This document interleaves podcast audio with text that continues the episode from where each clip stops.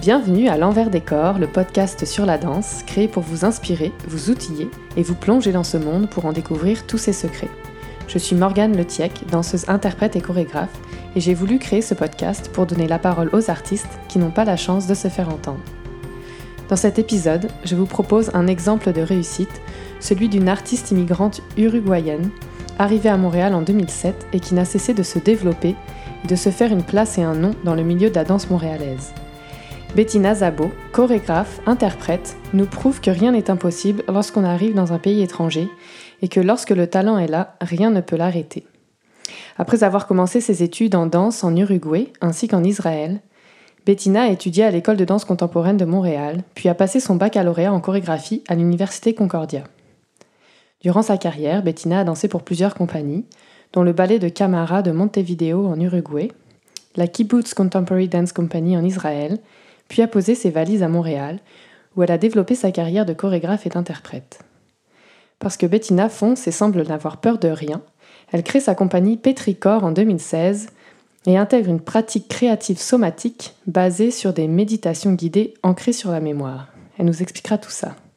C'est avec cette méthode qu'elle crée Sequel en 2017, Habitat en 2020 et son projet en cours, Kunya. Militante dans l'âme, Bettina Zabo est attirée par des sujets comme l'environnement et la condition de la femme.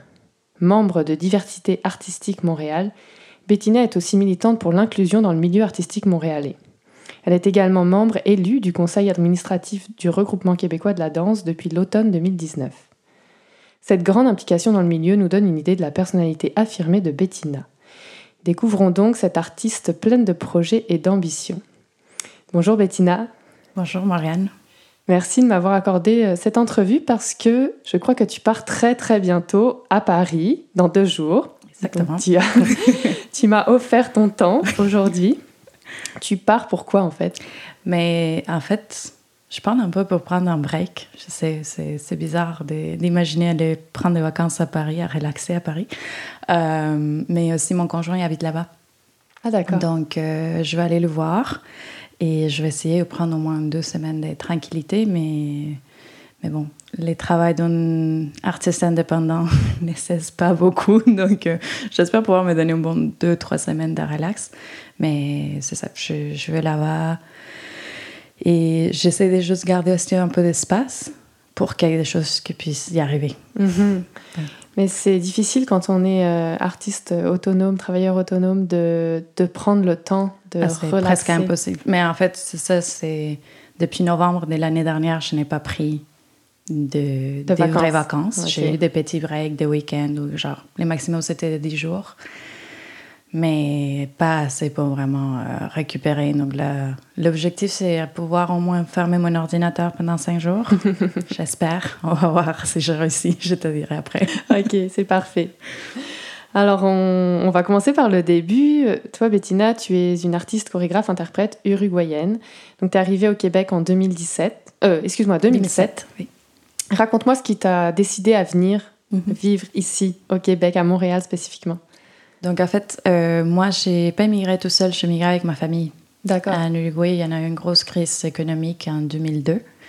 Et, euh, et c'est ça, le Canada fait énormément de conférences à l'étranger pour euh, promouvoir les pays, les pays pour que les gens émigrent.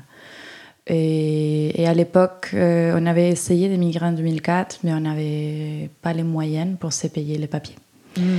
Et euh, puis après, plus tard, euh, suite à un héritage, on a commencé les démarches. Donc, j'ai migré avec mes parents. D'accord. Et en fait, au début, je ne suis pas arrivée à Montréal, je suis arrivée dans les cantons de l'Est, à Sherbrooke. Ah, ok. Ouais.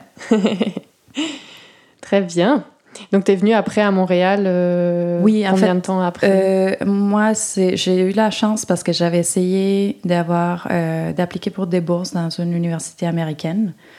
Euh, avant d'émigrer au Canada. Donc, j'en avais déjà tous mes programmes traduits, des lettres de recommandation. Euh. donc, euh, j'ai pu. En fait, c'est ça, j'ai, j'ai fait Uruguay, Canada, Israël, Canada. Donc, j'ai fait. j'ai rentré à Concordia la première année en histoire de l'art. Et après, je me suis, j'ai passé au programme de chorégraphie PM de danse. C'est ça. En fait, dans ton parcours, c'est comme un peu euh, compliqué parce que. Oui, c'est beaucoup des allers-retours. En fait. C'est ça. Ça fait beaucoup d'allers-retours. beaucoup d'avancées pour après dire ah non mais finalement je suis reculée en arrière pour après réavancer. C'est et c'est un peu les phénomènes des migrants, je mhm. pense. Euh, Qu'est-ce que tu es arrivé donc euh, au Canada, donc au Québec, et ensuite tu es parti en Israël pour faire euh, tes études à la Kibbutz Dance Company. En fait, c'est études et compagnie parce que tu étais dans une jeune compagnie, dans le fond. Oui, en fait, la, chose qui est arrivée, c'est que les agents d'immigration à l'époque n'avaient pas beaucoup d'informations sur la danse. Donc, et moi, le système en Uruguay est très différent qu'ici. L'université est gratuite. Et euh, et il n'y en a pas d'examen d'entrée, il n'y en a même pas des quotas comme pourrait exister en France par rapport à ton diplôme. Tu finis ton, ton lycée et tu t'inscris à l'université. D'accord. Donc c'est pour ça aussi que je sais que j'avais la chance d'avoir eu à faire les applications aux États-Unis parce que c'est ça la seule chose qui, qui a permis que j'étais la seule de la famille qui était prête déjà à intégrer dans la réalité canadienne. Et c'est ça, moi, je voulais vraiment faire l'université. J'acceptais rien d'autre que ce soit pas l'université. Et donc, c'est pour ça que je commencé à Concordia, mais c'est ça, c'est un programme qui s'appelle un programme en danse contemporaine. Mm-hmm. Ça n'explique pas si c'est plus chorégraphie, si c'est plus interprétation. Et, et je pense que c'est partie de l'identité du programme de rester dans la zone grise, parce que c'est à chaque personne de trouver sa couleur. Donc, c'est ça, c'est pas en chorégraphie, c'est pas, il n'y en a pas des profils spécifiques là-dessus. Mais c'est ça, très vite, je me suis rendu compte que tu es plus ancré sur la création que sur euh, l'interprétation. Et moi, j'étais comme, moi, je sais que je veux être chorégraphe, mais plus tard. Hmm. Maintenant, je veux danser. Et euh, j'avais appris, euh, j'avais fait Birthright, parce que je suis de descendance juive des, des côtés de mon père. Et dans ces voyages-là, j'ai appris qu'il y en avait comme un programme. C'est quoi Birthright? Birthright, c'est en fait c'est un programme pour voyager en Israël que toute euh, je peux pas te dire exactement le slogan, mais c'est dans les lignes de que tout jeune juif a le droit d'au moins visiter Israël une fois dans leur vie. Dans le cas pour les, les jeunes juifs entre 18 et 26 ans, tu peux voyager en Israël. Puis c'était la première fois que je montais dans l'avion. Et c'était quelque chose comme 250 dollars pour voyager 10 jours, euh, tout couvert. OK. Et j'ai la famille en Israël, donc c'était l'opportunité de la rencontrer. Et à travers ce voyage, j'ai appris qu'il euh, y avait un nouveau programme en développement, et un programme intensif avec la Kibbutz Contemporary Dance Company. Euh, puis ça, ça c'était leur programme pilote, c'était la première année. Donc, je me suis inscrite, j'ai été acceptée. Il y en avait des subventions et des bourses pour pouvoir faire le programme. Donc, c'était cinq mois d'entraînement intensif euh, de danse avec la compagnie. Et puis, ça s'est rendu à la mi-chemin. Euh, ils ont ouvert l'opportunité de cinq postes comme apprenti dans leur compagnie junior. Donc, j'ai fait l'audition, j'ai été acceptée, j'ai eu des autres bourses pour pouvoir rester. Donc, j'avais parti originalement pour cinq mois, j'ai fini pour y habiter dix mois là-bas. D'accord. Ouais. Mais juste avant d'aller en Israël, tu avais quand même fait quoi Un an euh, d'université ou tu avais même Oui, j'ai fait deux ans d'université, une année en histoire de l'art et une année en, en danse. D'accord, d'accord. Oui, oui, oui. Et donc après Israël, qu'est-ce qui s'est dit Je reviens à Montréal. Mais c'est ça, en fait. La chose qui est vraiment folle, c'est que je suis quand même partie à travailler avec une compagnie excellente, mais sans savoir quelle était cette compagnie, en fait. Euh, moi, c'était juste. Un peu le hasard? Oui, c'était un peu le hasard. C'était juste comme OK, c'est les prix par rapport à combien ça me coûterait de prendre des cours à Montréal, vivre à Montréal et tout ça, j'étais comme, mais c'est beaucoup plus intéressant que je sois en Israël. Mm-hmm. Et donc, j'essaierai. Mais c'est ça, je ne m'attendais pas du tout à être une compagnie de tant haut niveau que ça. Oui, c'est très très bon niveau, puis c'est intense cette compagnie. Hein. Physiquement, moi j'ai vu un spectacle, euh, j'en ai pris plein la vue. Mais c'est ça, non, non, ils sont vraiment forts et c'est ça, c'est une compagnie néoclassique, ils sont super forts. Moi j'arrivais là-bas, je n'étais même pas capable de faire une promenade. Après cinq mois, je faisais des triples pirouettes, tu vois. C'était vraiment euh, l'entraînement, on faisait six heures de danse par jour, plus répertoire. Euh, c'était... Puis on était dans un kibbutz, donc on avait des petits appartements juste à côté du studio. Le studio était ouvert 24 heures sur 7. Tu peux aller à n'importe quel moment. C'était vraiment les conditions idéales pour se développer. Et, euh, mais c'est ça, c'était aussi après avoir fait Concordia que j'ai appris qu'à l'époque, ça s'appelait l'ADMI. L'école de danse contemporaine était l'ADMI à l'époque. Et, euh, et c'est ça, en fait, j'ai, compris que le meilleur programme en interprétation au Québec était en cégep et pas une université. Mm. Donc, en étant en Israël, j'ai fait l'audition pour l'admis à distance. Et, et bon, j'étais acceptée. Donc, quand j'ai fini euh, en Israël, en fait, après, j'ai fait les auditions pour la compagnie principale et ça n'a pas passé. D'accord. Et ben, de toute manière, j'allais commencer l'école.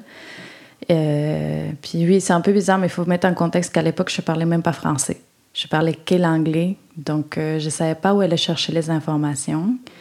Et en Uruguay, la danse contemporaine telle qu'elle, ou être danseuse, être chorégraphe, c'est pas une profession, c'est pas considéré un métier professionnel.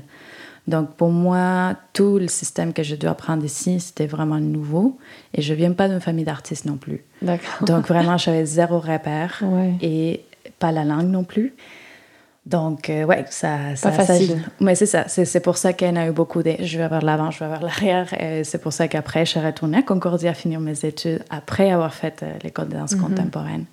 Mais c'est ça, en fait, l'objectif, c'était d'aller à l'école de danse contemporaine pour. euh, pour m'intégrer en système et comprendre comment ça marchait. Parce Mhm. que je ne savais juste pas par où commencer ou où on trouvait les annonces des auditions. Comment on Mhm. faisait. C'était un gros, un gros euh, énigme pour moi. Pour toi, Ouais. c'était ouais, l'école de danse contemporaine, c'était un moyen de, de t'intégrer dans, dans la société québécoise et, exactement. et dans le milieu de la danse euh, Ouais, tout à fait. aussi.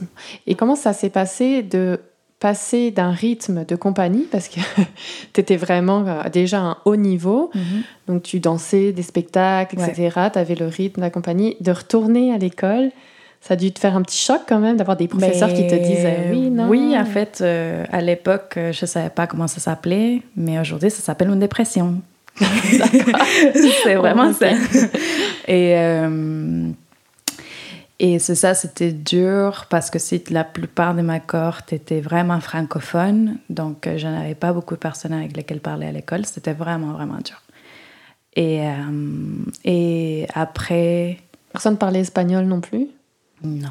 Non? J'en avais genre quatre personnes qui parlaient en anglais avec moi. Et de toute la cohorte. Et après, et puis aussi à l'époque, bon, j'avais quoi, 23 ans? Je croyais bien être invincible. Euh, je travaillais 35 heures semaine et j'allais à l'école. Donc, résultat, c'est quatre mois plus T'es tard, je me déchire un ménisque. Ah, wow. Et euh, je dois arrêter danser pendant huit mois. Hmm.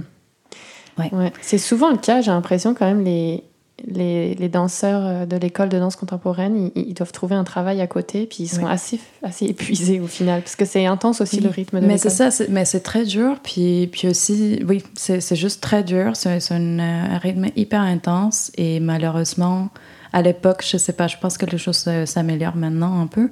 Mais à l'époque, euh, il n'y a, vraiment pas d'accompagnement, il n'y a pas de cadre. euh, euh, tu vois, comme. Ça, à l'époque, ça m'avait jamais, ça m'aurait jamais passé par la tête d'aller demander de l'aide Hmm. à l'école Ouais. ou expliquer ma C'était en situation. quelle année que tu étais à l'école? J'étais, je commençais en 2010. D'accord, ouais, ça fait quand même. Ouais, euh, ouais, ça fait- fait un bon bout. de Ouais, temps. ça fait du. Ouais. ça- Là, mais là, je pense que les choses ont changé oui, depuis. Oui, oui, je sais. Puis je sais qu'il y en a beaucoup de diplômés qui essaient de s'impliquer pour changer les choses, là, mais à l'époque, c'est ça, c'était. Bonne chance. Mm. Même, euh, je me souviens d'avoir des conversations avec des profs où je les expliquais parce que, tu vois, la première année, bon, il y a eu ça. Après, à partir de la deuxième année, j'aurais commencé.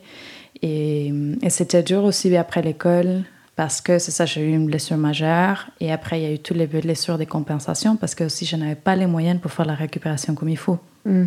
Et là, pas, vous n'étiez pas couvert par euh, Non. la CNSST ou... Non, t'es élève, t'es pas un professionnel. Ah, ok. A Il n'y a rien. pas d'assurance. Il y a zéro assurance. Waouh, ça, Donc, je savais pas. c'était vraiment pour, par tes propres moyens. L'école, il y a des, des, des physiothérapeutes que tu peux aller voir euh, moins cher, mais il faut quand même partager avec tout le monde. Tu peux pas comme accaparer tout, le, Mhm. tout le service. Et, Attends, euh, petite parenthèse, oui. ton français est incroyablement bon. Merci. Donc peut-être Merci. que tu ne parlais pas en arrivant à l'école de danse, mais waouh Je faisais Merci. juste cette parenthèse que ça m'impressionne. mais c'est quand même une langue latine.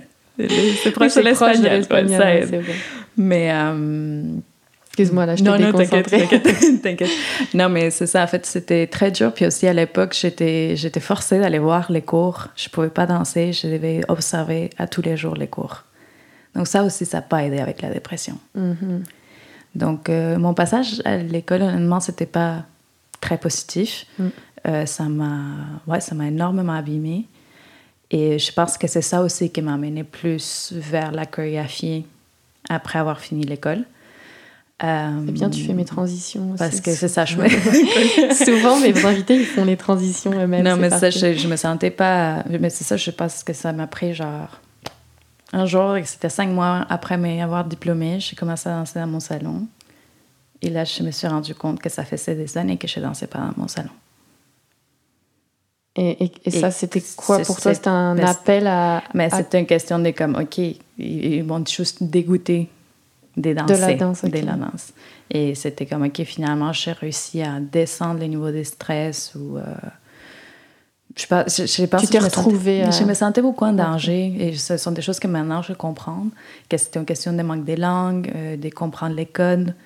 Euh, vu que non, quand même, ma culture est très différente à la culture québécoise, mhm. une culture que c'est quand même les Canadiens, c'est quand même anglo-saxon à quelque part, puis très anglais, beaucoup plus froid. Donc, euh, euh, c'est ça, c'était très difficile pour moi. Ce sont des choses que je me rends compte aujourd'hui qu'en fait, je me sentais en danger tous les longs de l'école. Donc, évidemment. Euh...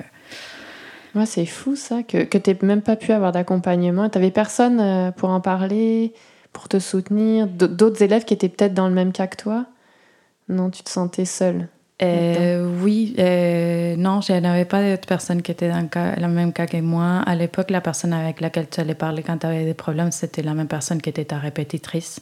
Que dans mon cas, un jour, je me suis déplacé l'épaule et je me suis mis par terre pour marquer ma place.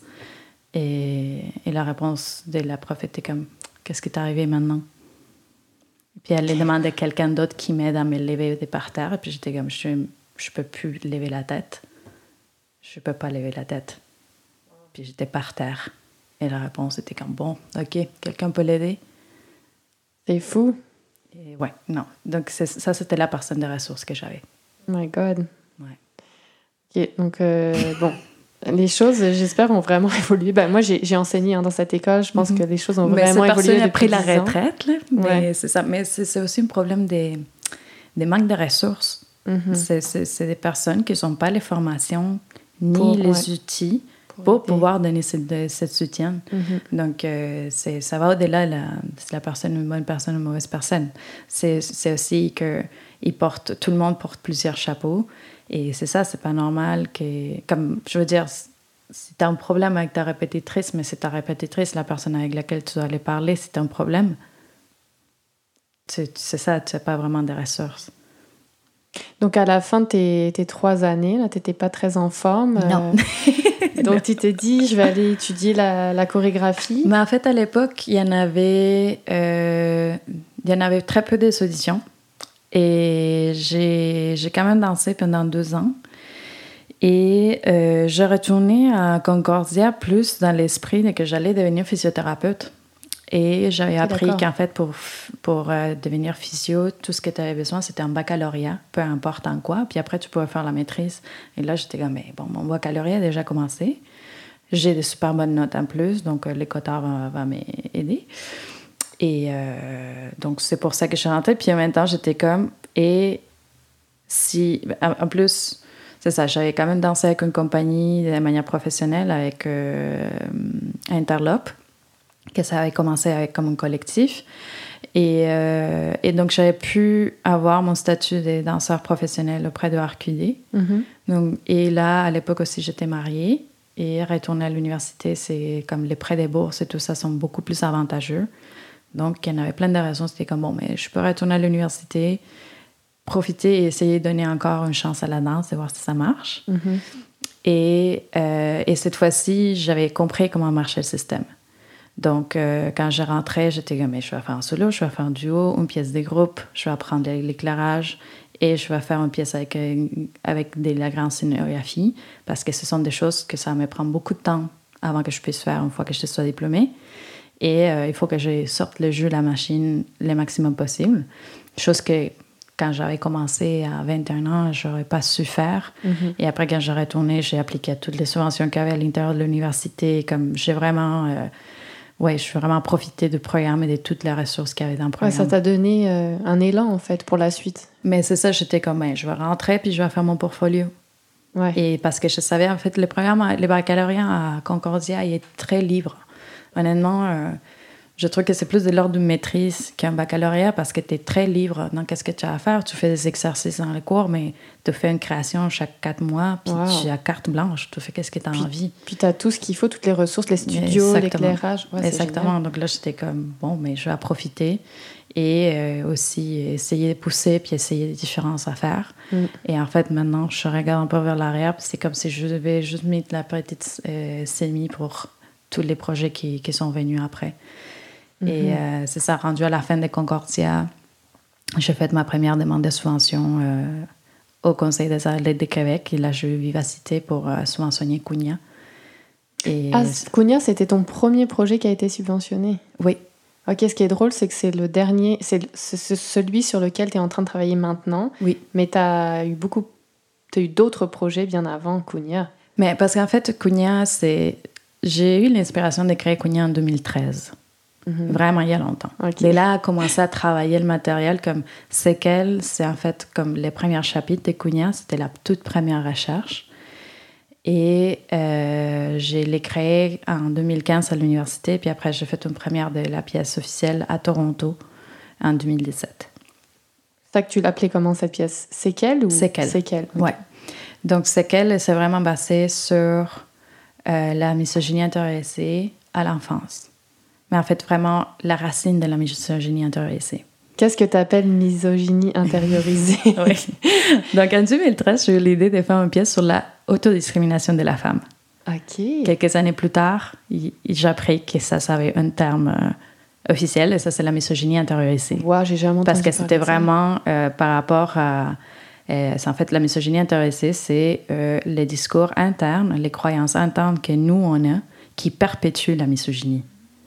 Donc, euh, l'effet, des, par exemple, que, que tu ne veux pas te mettre une jupe plus courte que les genoux parce que tu vas être jugé euh, de telle manière ou telle autre, ou juger d'autres femmes qui ont des jupes trop courtes, mhm. euh, des faciles, bon, peu importe.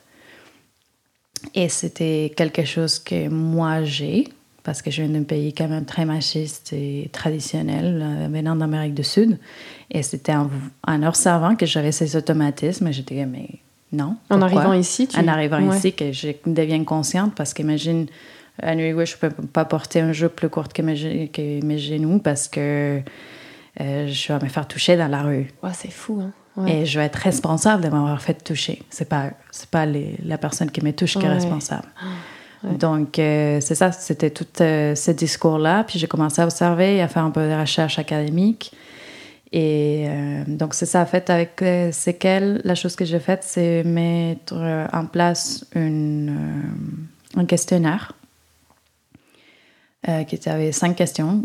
c'est si tu dois choisir un mot pour décrire la femme, c'est quoi? Si tu dois choisir un mot pour. C'était quoi la valeur qui t'a été enseignée le plus en étant femme? Si tu dois choisir un mot pour décrire ta mère, c'est quoi? C'était quoi la chose que tu n'avais pas le droit de faire quand tu étais petite fille à cause que tu étais une petite fille? Et si tu aurais un conseil que tu pourrais effacer de ta vie, ça serait quoi? Et c'est qui qui te l'a donné? Wow, c'est hyper intéressant. Je pense que là, tout le monde est en train de se demander. C'est génial quand on se, questionne nous-mêmes. Et c'est ça, c'était les réponses à ce questionnaire-là qui sont commencées. En fait, euh, c'est avec Catherine que j'ai fait la première fois, j'ai commencé à développer Moving Subconscious. La, la Catherine euh, Savard. Donc, euh, euh, ben, c'est ça, c'était en 2015. Euh, on a commencé, j'ai commencé à les guider dans des méditations et, et en fait, c'est ça, j'ai commencé à, à, les dire toutes les choses qu'elles ne pouvaient pas faire. Puis elle juste la critiquer. En fait, c'est drôle parce que je ne sais pas si tu as vu la vidéo que c'est Be a Woman, they say que, que c'est mais sois pas sois pas il faut que tu sois féminine mais pas trop féminine il faut que tu marches comme si il faut que maintenant il y, a, il y, a, une vidéo qui est faite mais c'est vraiment ça que j'ai fait avec Catherine en répétition. Puis euh, c'était voir vraiment c'était quoi la réaction viscérale qui a sorti ça a dû être euh, assez intense comme moment. Oui et c'était vraiment dur à chaque fois que je devais le faire aussi pour moi. Des comme parce que c'était euh, si elle marchait, c'est comme bon, mais tu, prends des pas trop grandes. Euh, tu, tu vois, entre les choses qui sont sorties, c'est que les femmes prennent des pas très petits, surtout s'ils portent des talons hauts. Il faut seulement que tes cheveux soient impeccables à tout le temps, peu importe qu'est-ce que tu fais. Euh, il faut être modeste, mais quand même très sexy. Et tu vois, ce sont plein de choses qui sont contradictoires, en fait. Euh, la réalité, c'est si tu dans la misogynie, le problème, c'est que tu es une femme. Point. Peu importe ce que tu fais, il va y avoir de quoi critiquer. Donc, mais tu euh, trouves que ici, au Québec, par mhm. exemple, elle est très forte, cette misogynie ou Elle est différente. Elle, elle, se transforme, puis elle évolue beaucoup. Et, euh, et tu vois, c'est vraiment super intéressant parce que quand j'ai fait vois, j'ai commencé Séquelles en 2015. Et après, j'ai repris les recherches pour Cugna en 2017. Et, et en fait, quand on a commencé, on était déjà rendu en 2018. Et euh, il y a MeToo qui se passe aux deux semaines qu'on a commencé la recherche. Donc, j'aurais balancé le questionnaire. Et la réponse était différente. Très différente très différente. Ça faisait vraiment plaisir. Parce que, genre, résilience, force et tout ça comme objectif pour décrire une femme, mhm. ça devenait vraiment comme la chose. Avant, c'était bienveillance, mhm. euh, je sais pas, maternité, des trucs de même. Ouais. Tellement intéressant. Donc, euh, ouais, ce projet Kounia, là, il est en ce moment, là, tu es en train de retravailler dessus. Donc, on est en 2021. Oui. Donc, ça, il a quand même continué. Ça oui, c'est quand même un gros projet. Pas mal d'années. Ouais. Oui. Mais avant ce projet, euh, ce qui t'a fait quand même connaître, j'ai l'impression que c'est ton solo Habitat, mhm. euh, qui, est, qui est très inspiré de ton expérience personnelle. Oui. C'est magnifique, là, je l'ai visionné. Euh, c'est vraiment euh, hypnotisant comme solo. Tu as travaillé dessus aussi pendant plusieurs années et mhm. tu as, bénéficié de résidences pour le développer, etc. Est-ce que tu peux me, parler de ce solo? Parce que j'ai envie de t'entendre. Donc en fait, Habitat, c'est aussi quelque chose que j'ai commencé quand j'étais à l'université. Euh, c'était en 2016 euh, que je vois une vidéo de Jacinthe Deras de la, de la sculpture Hermès en mouvement. Euh, elle, elle, était étudiante de Concordia, elle était dans sa dernière année. Étudiante en sculpture, plasticienne Elle est en art visuel. Art visuel. En beaux-arts. Donc là, j'ai vu cette vidéo et euh, à l'époque, je prenais, j'avais mon cours de production et notre prof euh, Paul Chambers nous dit qu'il fallait faire un costume. Donc moi, je me suis inspirée de ça. J'ai pris du papier sulfurisé, j'ai fait plein de petits cônes d'origami, je les ai collés ensemble, je les ai mis sur un collant que j'ai transformé en t-shirt. J'ai mis des lumières en soupe et c'était ça mon assignment. Et euh, les gens ont trouvé ça super beau, aussi les craquements étaient super intéressants. Mhm. Puis, euh, par peu chance, j'avais pris des lumières de Dollarama et les lumières changeaient des couleurs. Puis les gens étaient comme Waouh, c'était comme voir des aurores boréales, c'est génial. Donc, ça. Donc, c'est toi qui as créé en fait cette sculpture de papier au final? Non. Non, donc ça, c'était comme OK, c'est intéressant. Et ça m'a donné juste le courage de contacter Jacinthe et de dire Écoute, j'expérimentais qu'est-ce que ça t'en dit d'essayer quoi ensemble. Et à l'époque aussi il y avait le studio 303 qui avait un programme qui s'appelait Métamorphose. Donc c'était une soirée de production où euh, il y avait des artistes visuels ou des, costumes. Ils voulaient chercher de, faire des, que les gens proposent des collaborations interdisciplinaires. Mm-hmm. donc euh, on a proposé avec Jacinthe qu'on allait faire Hermès avec moi puis qu'on allait présenter une, première euh, exploration et, euh, c'était pris. Donc euh, là, avec la subvention qu'on a eue, avec le cachet qu'ils nous donnaient, on a payé pour acheter le papier pour faire une Hermès plus grand pour qu'elle fasse ma taille. Et qu'est-ce que tu appelles une Hermès? Ben, oui, donc Hermès, c'est le nom de la sculpture. Ok. C'est mon partenaire de scène. je sais. Tout le monde est comme quoi? Mais oui, oui, c'est le nom de la sculpture. animal de compagnie. Euh. Oui, Hermès, c'est mon partenaire depuis maintenant 5 ans, quoi. Et donc, c'est ça, on a présenté au Studio 303. Et, et en fait, donc à l'époque, on était comme, mais c'est quoi cette relation, moi, la sculpture, qu'est-ce que c'est la raison? Et j'ai voyagé à Cuba, j'ai vu plein de crabes ermites. Pour la première fois de ma vie, je vois des crabes ermites qui se baladent partout. Je suis comme, mais voilà, voilà la relation, c'est ça. Tu appelles ça un crabe? Moi, j'appelle ça un... Les Bernard, Bernard Est-ce que c'est la même chose ou... Oui, c'est la même chose. C'est Bernard Ermita en français. En, non, anglais, c'est Ermite, puis en espagnol, c'est Ermita. Ouais, c'est la même chose. Mais, euh, mais c'est ça, j'ai commencé avec cette idée-là. Et après, euh, c'est ça, en retournant aux études, en retournant dans son environnement anglophone, dans une langue que je maîtrisais mieux, où j'étais plus intégrée. Et là, j'ai commencé à me rendre compte à quel point j'ai j'ai autodiscriminé moi-même. Puis j'ai régné mes racines uruguayennes, puis j'ai régné mon identité latine. Comme moi, je suis au Canada pour devenir canadienne. J'allais dans une soirée et y avait quelqu'un qui me parlait en espagnol, je le répondais en anglais. Ah ouais. Je voulais vraiment m'intégrer. C'était une question de, comme, non, je, suis, je suis venue ici pour m'adapter au pays. Mais la réalité, c'est que peu importe, je ne peux pas arrêter d'être qui je suis. Et, euh, et, en parlant des, des choses intériorisées, je pense que j'ai devenu consciente de mon, de mon colonialisme intériorisé, en fait. Ouais. Donc, vraiment, de ce discours de je suis un pays de troisième monde, euh, je ne sais pas faire autant bien que les autres. Euh, donc, en fait, donc, j'étais en création d'habitat quand tout ce phénomène était en train de, de maturer dans ma tête, de mijoter. Et, euh, en et en fait, c'était surtout en travaillant avec Hermès. Euh, quand je rentre dans la sculpture, il faut que j'aille la tête baissée. Il faut que mm. je me plie dans, des positions pas possibles. Et ça m'a ramené vraiment des, souvenirs de mes premières années d'immigration, de passer dans les bureaux d'immigration, ne rien comprendre, des comme d'essayer les choses. Puis c'est ça aussi avec Hermès, c'est beaucoup ça. C'est comme, OK, il faut que je me plie vraiment dans tous les sens possibles et toujours en me cachant. Mm-hmm. donc vraiment, c'était la somatique qui a sorti euh, l'histoire, en fait. Mm-hmm. ah, parce que dans ce solo, en fait, tu, tu rentres dans cette euh, dans la sculpture de papier et tu, tu la fais bouger, mais ton corps, toi, derrière, il est con, dans, ben Moi, je suis c'est une mini boule, euh, puis j'ai toujours la tête hochée, mm. tout le temps. Donc, euh, c'est là que, puis aussi Hermès, Hermès, c'est un ensemble des papiers, euh, c'est un ensemble de 800 comptes de papiers en fibre d'avocat qui sont faits à la main. Ils ont été faits à la main par Jacinthe. Euh, donc, c'est ça, ça donne un exosquelette qui, qui, qui, est fascinant à regarder dans le mouvement. Mm-hmm. Et aussi, il y avait l'aspect de que, comme interprète, euh, tu as quand même tout un, un ego à tuer parce que t'es pas vu. Ouais. T'es caché. Et, et aussi, il y avait l'effet que comme ça prenait très peu pour que ça soit magnifique. Donc, ça, ça c'est, je me sentais vraiment comme que toutes mes moyennes, toutes mes forces étaient enlevées à mhm. quelque part. Je me suis fait cette réflexion quand tu. Justement, je me disais, ah, elle est souvent cachée dans son solo.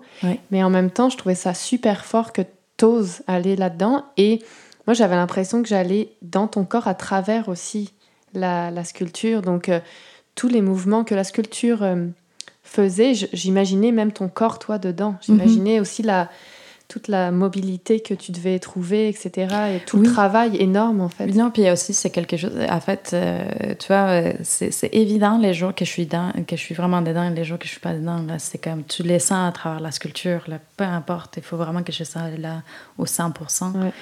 Et puis c'est ça, à l'époque, euh, j'étais dans toute cette réconciliation. Puis il y en a une artiste euh, qui, je me souviens pas son nom, mais on pourrait la regarder, chercher mais qui est venu nous voir à Concordia, euh, qui présentait à Le Et lui, il vient du cirque et euh, il parlait qu'elle a fait un solo où elle a pris toutes ses faiblesses et les a pris comme des atouts. Et donc, j'ai décidé de faire la même chose. Euh, donc, tu vois, au début d'Habitat, je fais un peu des contorsions et tout ça. Moi, je suis née avec une scoliose. J'ai une dos très flexible.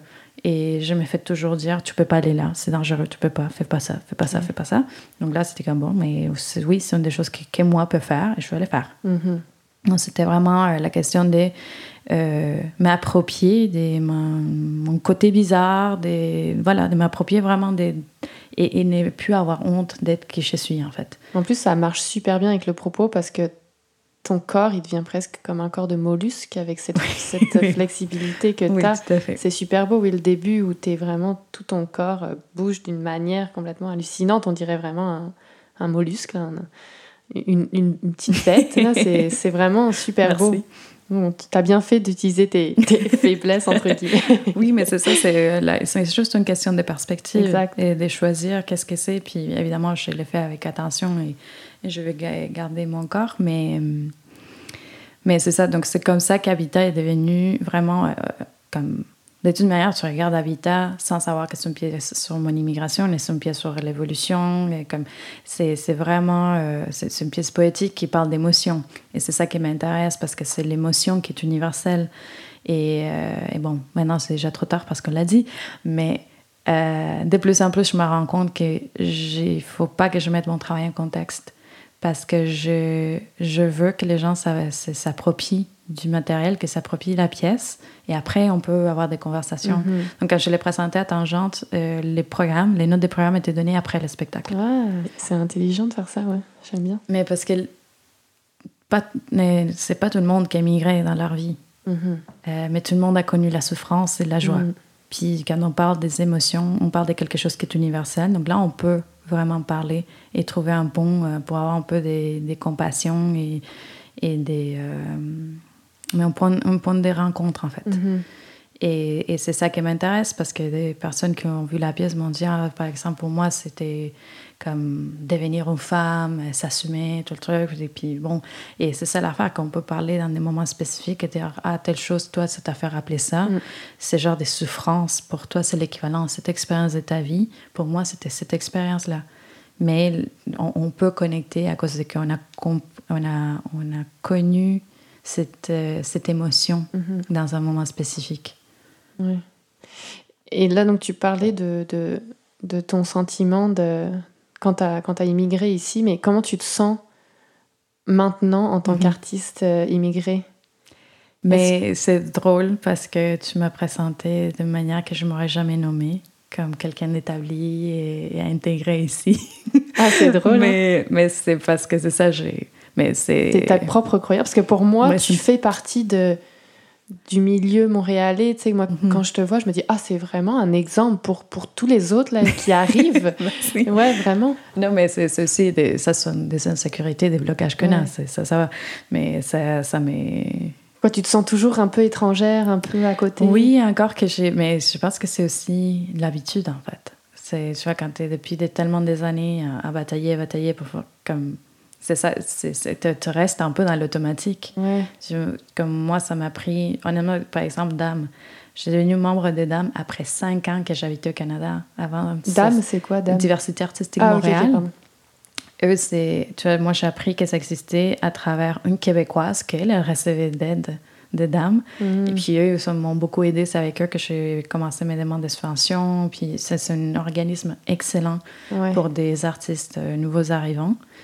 Et, euh, mais c'est ça, c'était pas jusqu'à 5 ans que j'habitais au Canada que j'ai eu accès à un lieu qui pouvait me donner des ressources et m'aider.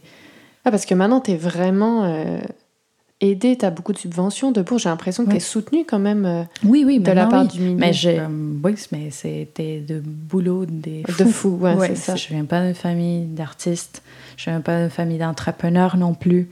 Euh, donc, euh, c'est ça, être euh, artiste indépendant, c'est être son propre boss, c'est faire des demandes de subventions, faire la comptabilité, faire aussi le travail en studio. Mhm. c'est énormément de chapeaux à, porter. Donc, Toi, tu fais, les, tu fais tout Ou est-ce que tu as de l'aide pour...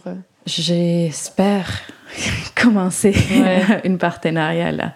Mais jusqu'à date, c'était tout moi. Et c'est pour ça aussi que Cogna, ça fait autant d'années qu'il est en développement, parce que c'est quand même un grand projet avec six interprètes et quatre artistes créateurs. Euh, donc, euh, c'est ça. C'est pas donné. C'est pas mhm. donné de trouver euh, les partenaires, les lieux. Je ne suis pas accompagnée par un lieu qui est comme.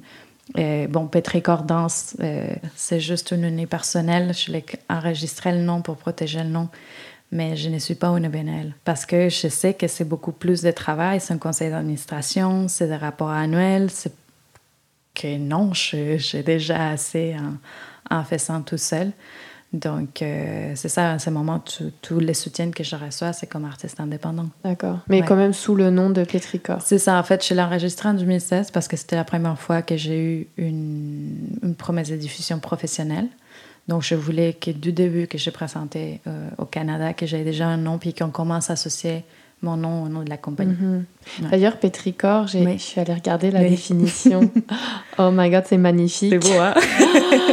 J'étais tellement. Euh, je pense que, je, ne sais pas, je suis restée euh, à imaginer je sais pas, plein de choses avec ce, nom. Mhm. Est-ce que tu peux nous dire ce que ça veut dire? Mais pétricor, c'est les parfums de la pluie après une sécheresse. Euh, des choses qu'on... et puis aussi, c'est considéré... C'était c'est du grec et c'était considéré l'élixir des dieux. J'adore. C'est tellement beau.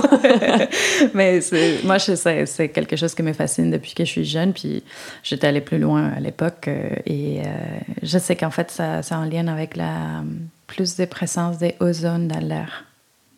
La couche, la, comme la couche d'ozone? Non. L'ozone, c'est O3. Donc, c'est simplement de, euh, une molécule d'oxygène qui a, trois molécules d'oxygène. OK. Et normalement, l'oxygène, il, il y a, deux. Ouais. Et euh, donc, quand il y a des, des l'ozone dans l'air, par exemple, c'est des moments où il y a de l'ozone dans l'air, c'est avant les tempêtes électriques.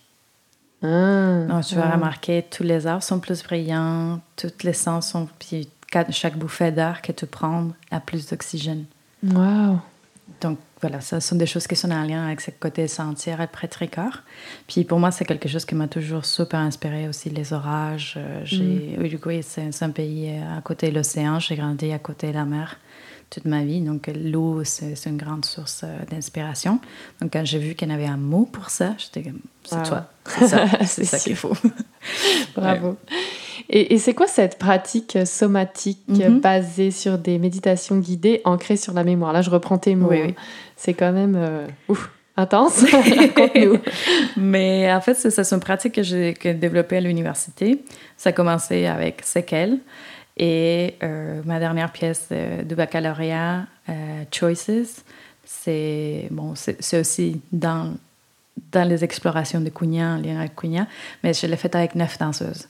Donc ça, j'ai pu euh, tester la méthode avec d'autres personnes parce que c'était la grosse question est-ce que ça marche parce que c'est cet interprète mm-hmm. ou est-ce que c'est quelque chose que je peux? Donc là c'était génial parce que j'ai eu neuf personnes différentes avec des parcours très différents et euh, ça m'a aidé à peaufiner mais en fait c'est ça ce sont des méditations guidées où j'invite les gens, euh, en première, ils dégagent leur corps, ils font des scannings de corps en général. Et après, je les invite à aller revisiter une mémoire. Normalement, ces mémoires, l'idée, c'est que ça soit autour d'un sujet. Ce sont des mémoires qui ont été euh, choisies euh, au préalable. On a discuté sur le sujet. Donc, par exemple, avec Cunha, l'exploration est divisée par les différentes étapes de la vie de la femme. Donc, avant de commencer, on a toujours des discussions de trois heures sur c'est quoi les défis qu'on en trouve euh, dans chacune de ces étapes, euh, qu'est-ce qui nous touche, qu'est-ce qui nous touche le plus, qu'est-ce qui nous a dérangé le plus, tout ça. Donc on, partage beaucoup. Et après, les personnes choisissent leur mémoire, elles ne sont pas obligées à les partager ou quoi que mhm. ce soit. Mais quand les gens sont dans l'état méditatif, je les invite à revisiter cette mémoire, mais en détail.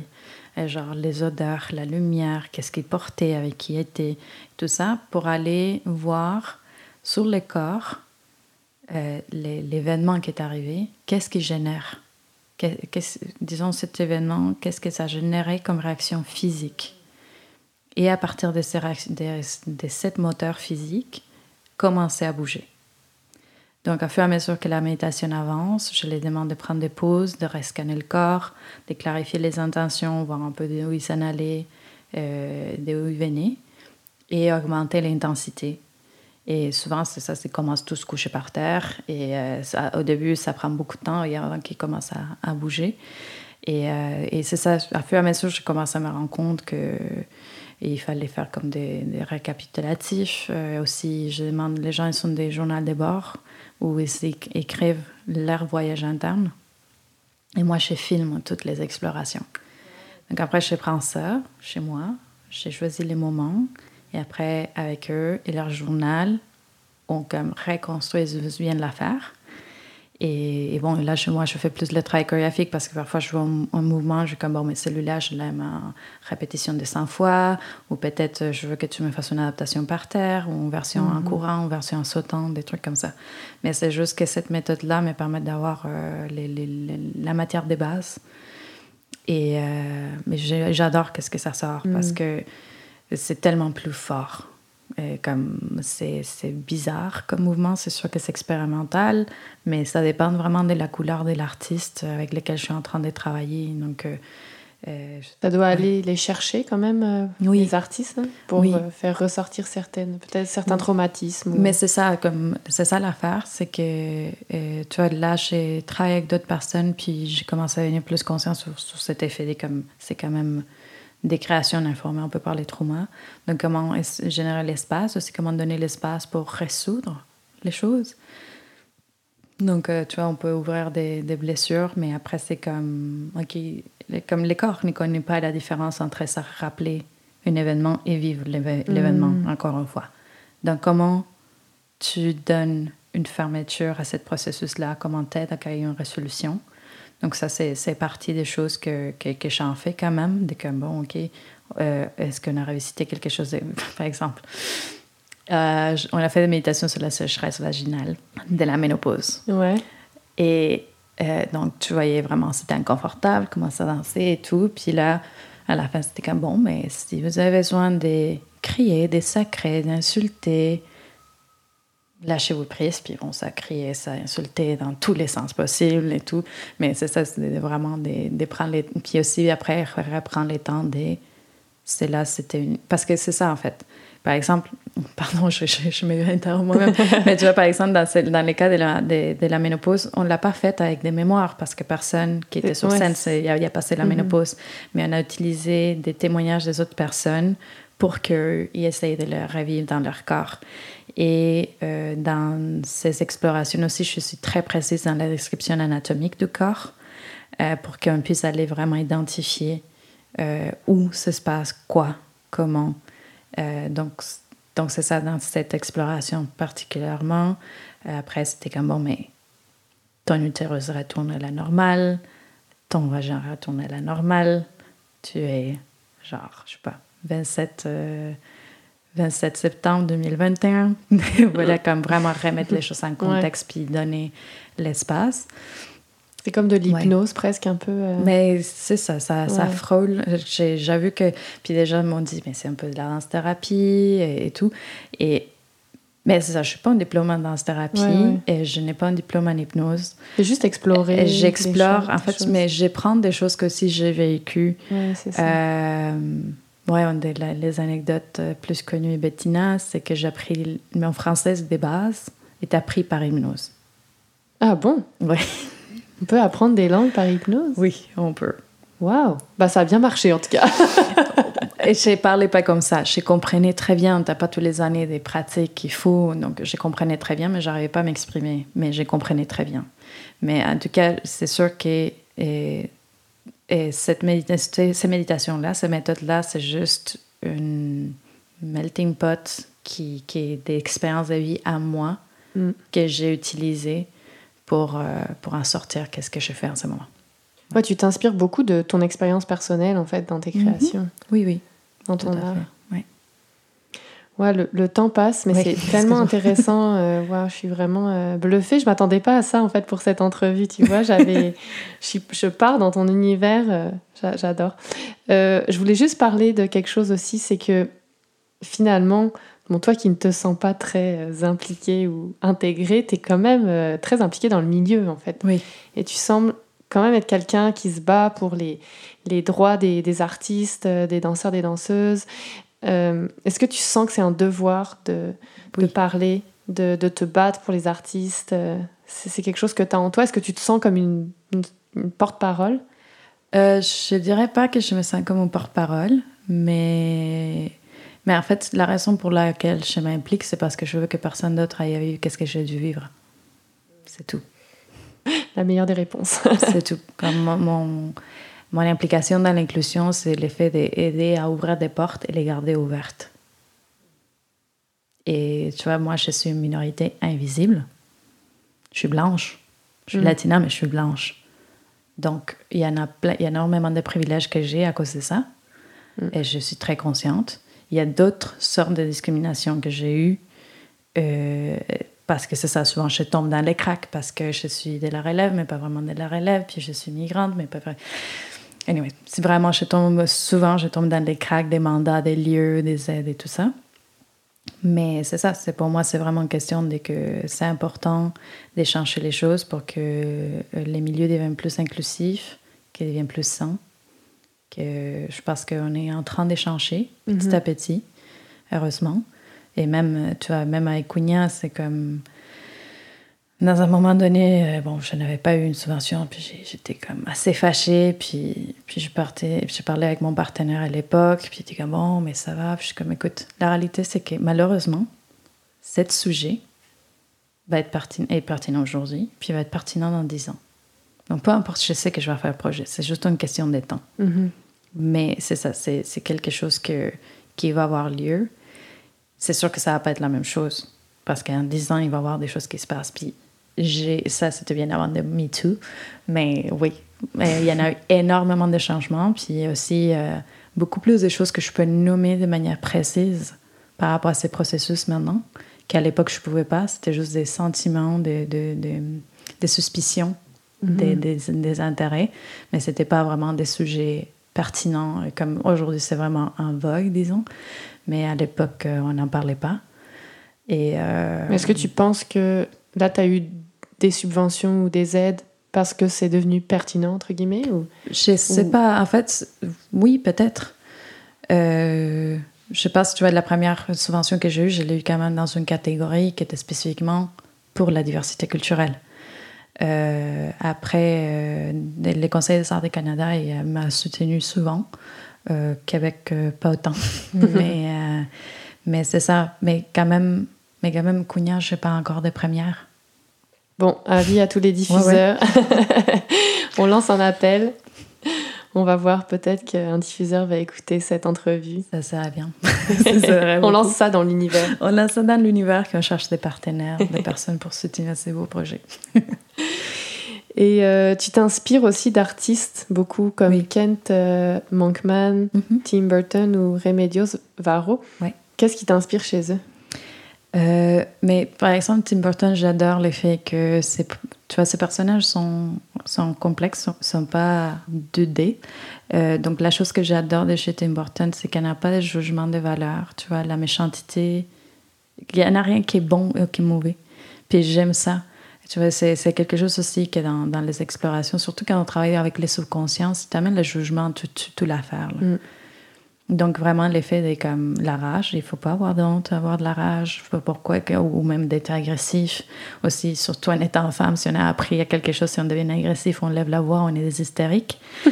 Euh, donc de tout ça, de vraiment comme accueillir qu'est-ce que tu es sans jugement. Donc c'est ça par exemple que j'adore de Tim Burton, c'est que toujours ces personnages sont comme sont tellement purement honnêtes qu'ils sont méchantes. Tu vois, mais, mais, mais c'est vraiment, mais c'est tellement honnête et tellement pur que tu peux pas te fâcher avec. Ah, je tu Donc, euh, j'adore ça, par exemple. Des Monkman, j'adore l'effet qu'il il utilise le système pour s'en foutre du système, puis pour, euh, pour faire. euh, pour les donner le doigt d'honneur. Euh, je sais pas si tu as vu son travail, ouais, j'ai regardé. mais c'est ça. euh, moi, Ouais, il l'utilise comme l'art autochtone, mais de manière un peu détournée. Parce que lui, Mais il est, auto- non, mais- il est mais c'est ça, autochtone. lui est autochtone. Canadien Et autochtone. oui, si je ne me trompe pas, il est Mohawk, mais je ne suis pas 100% sûre. Euh, mais Kent, la, la manière qu'il travaille, en fait, c'est ça, elle fait des, des œuvres, des peintures vraiment classiques, des gros paysages canadiennes. Euh, même dans la dernière euh, expo qu'il a fait au Macor, tu en avais des citations de Guernica à l'intérieur de ses peintures, mais sont avec des sujets contemporains. Mhm.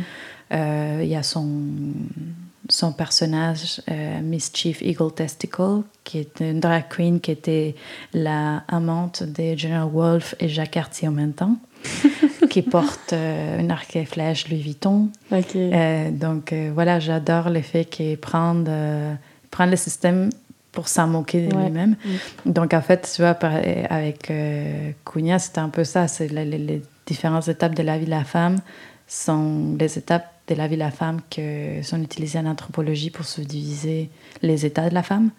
Et quand j'ai lu ça, je me suis sentie qu'il parlait des vaches, quoi. Tu vois, c'était était prépubère, pubère, euh, reproductive ou ménopausée. Wow. Ouais. donc là, j'étais comme bon, mais c'est un peu ça dans tous les, dans tous les papiers Ouais. académiques. Donc, je suis Mhm. allée chercher là-dedans. Et Remedios, elle est juste magnifique. J'ai tombé en amour. En fait, c'est assez récent que j'ai découvert son travail et, et j'ai trouvé mon travail dans son travail. En fait, il y a des dessins que j'ai de 2016, est genre quatre ans plus tard, j'ai découvert cet artiste.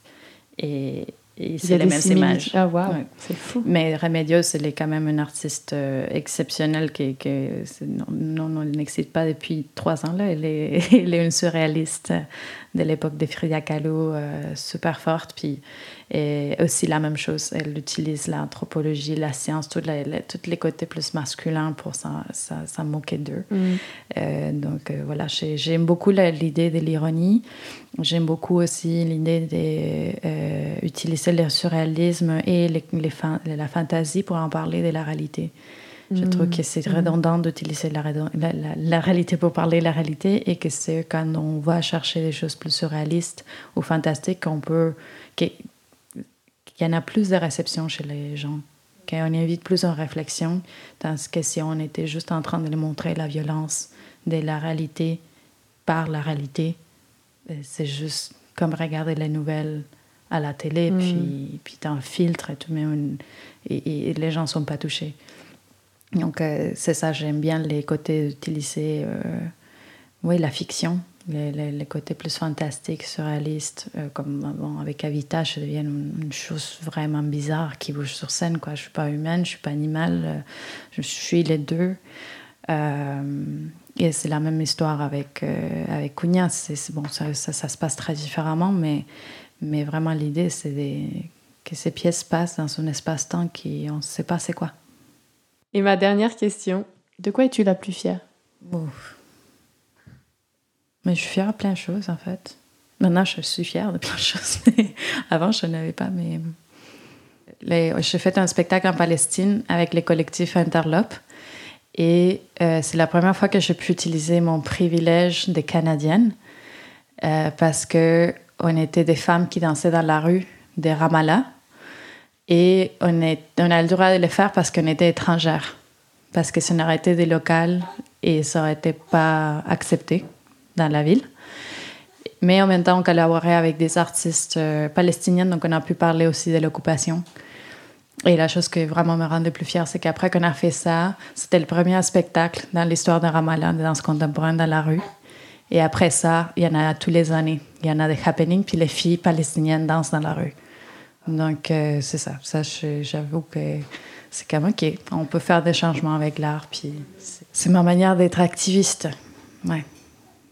Ben merci beaucoup de m'avoir accordé ton temps. Je vais, je vais, te laisser retourner à tes derniers préparatifs pour ton break, pour décrocher de tout ça. Faire le ménage de l'appart. exact. Ça fait du bien le ménage aussi. Oui, tout à fait. Alors pour finir, je vous invite à retrouver la biographie de Bettina Zabo sur le site internet l'enversdescorps.wixit.com, l'envers des corps. Si ce podcast vous a plu, n'hésitez pas à vous abonner, à le partager et à en parler autour de vous. Vous pouvez également vous abonner à la page Facebook ou la page Instagram l'envers des corps. Et aussi, si on veut aller voir un peu ton travail, euh, on peut aller sur ton site euh, internet qui s'appelle petricordance.com petricordance.com. Puis vous pouvez aussi aller sur ton Instagram Petricor. Oui. Petricor, c'est P-E-T-R-I-K-O-R. Oui. Pour, euh, pour ceux qui ne savent pas. Bah merci Bettina et à, une prochaine, je t'en prie. Bye bye.